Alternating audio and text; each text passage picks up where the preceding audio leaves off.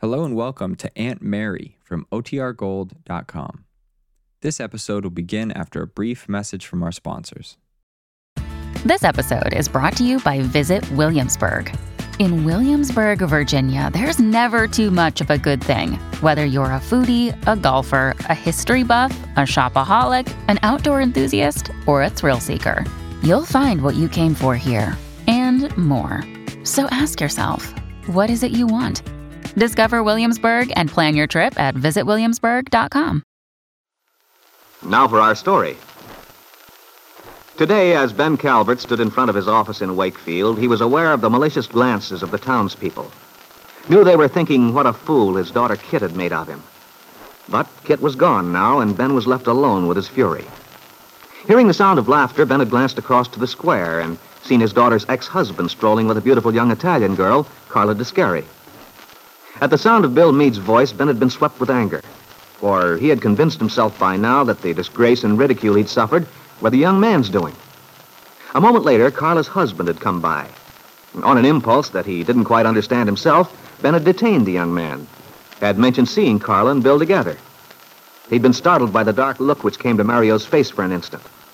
But it had passed almost at once, and Mario had said with apparent sincerity, He's a very good friend of mine, Bill Meade. Oh, I dare say. Uh, look, Mario, I've got some cold beer inside. Why don't you come in my office? Oh, Uh, thanks, Mr. Calvert, but my wife will be looking for me. well, where are you meeting her? I told her to be in front of the courthouse at 2. Good enough, then. You can see her from my window when she turns up. Well, I don't know. I, I better not. Thanks just the same. Oh, come along. Good heavens, man, you don't want to be led by the nose, do you? Keep your wife waiting once in a while. She'll love you all the more for it. Besides, I want to hear about the farm. I understand you put in a lot of improvements. Uh, yeah, that, that's right. I want to hear all about it. We'll sit by the window. You'll be able to see Carla from there.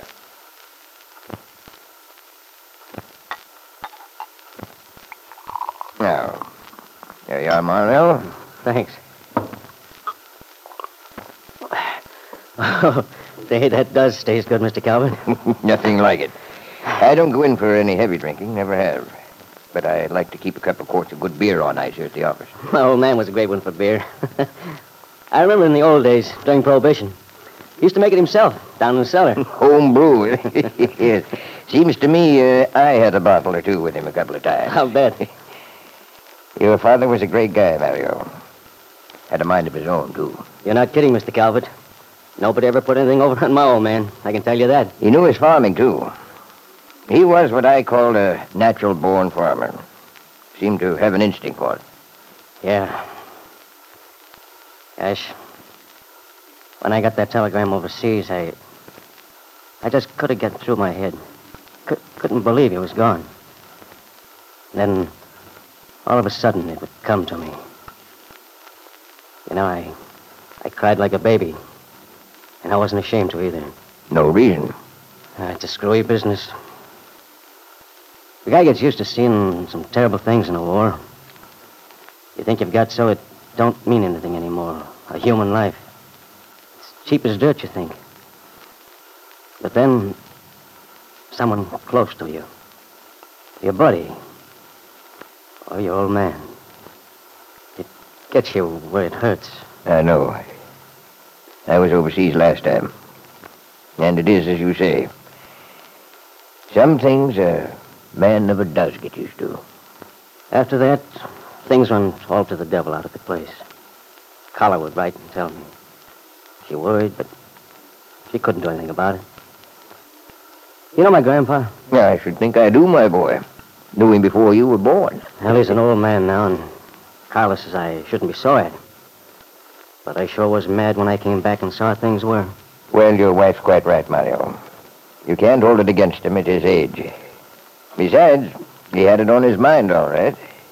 In fact, I had a talk with him once about a loan. Nothing ever came of it. He didn't come back. Carla told me. I never did know what changed his mind. Well, I'll tell you, Mr. Calvert. It was me. I wrote and I told them not to do anything until I got back. Oh, I see. So that's what happened, eh? Well, I don't mind saying I was sorry about it. A man couldn't make a better investment. You've got a fine place there, Mario. It's the best. Too bad you didn't come around to see me when you got back. We could have fixed up a good deal between us. Maybe so. But I'm satisfied the way things are, Mr. Calvert.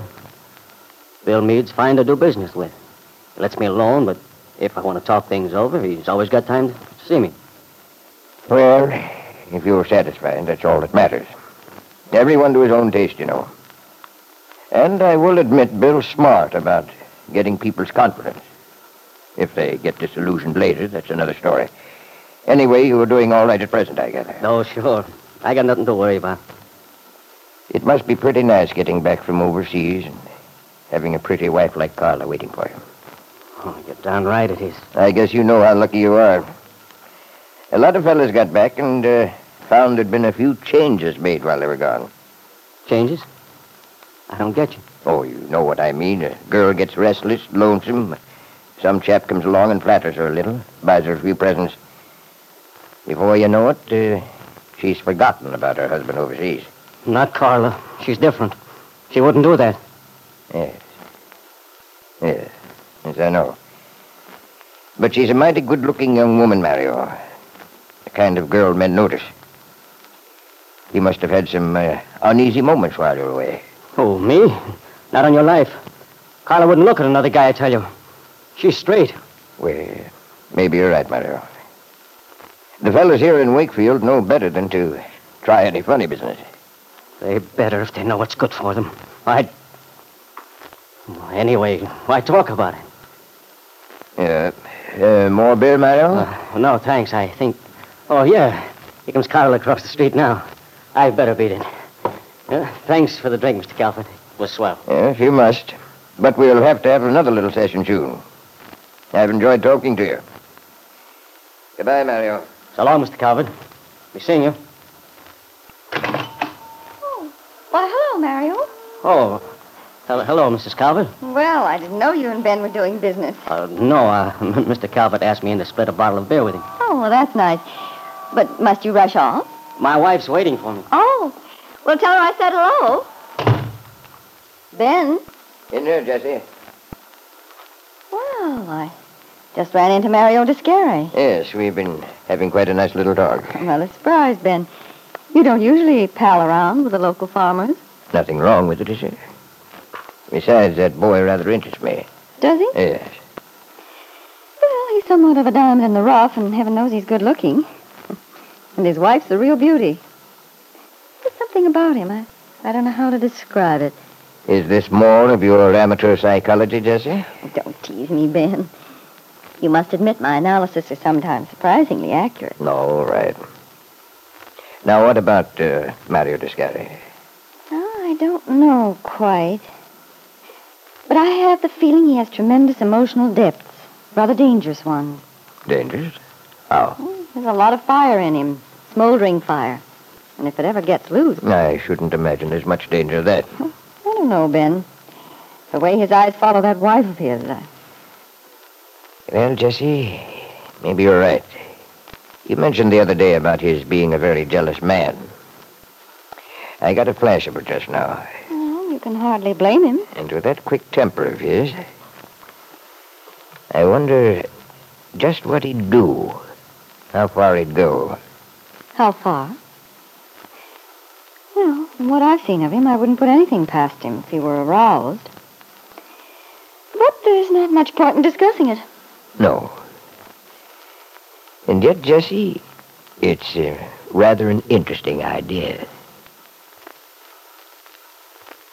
Ben Calvert was thinking of the power of jealousy, which can destroy the closest friendship, alienate man from his best friend.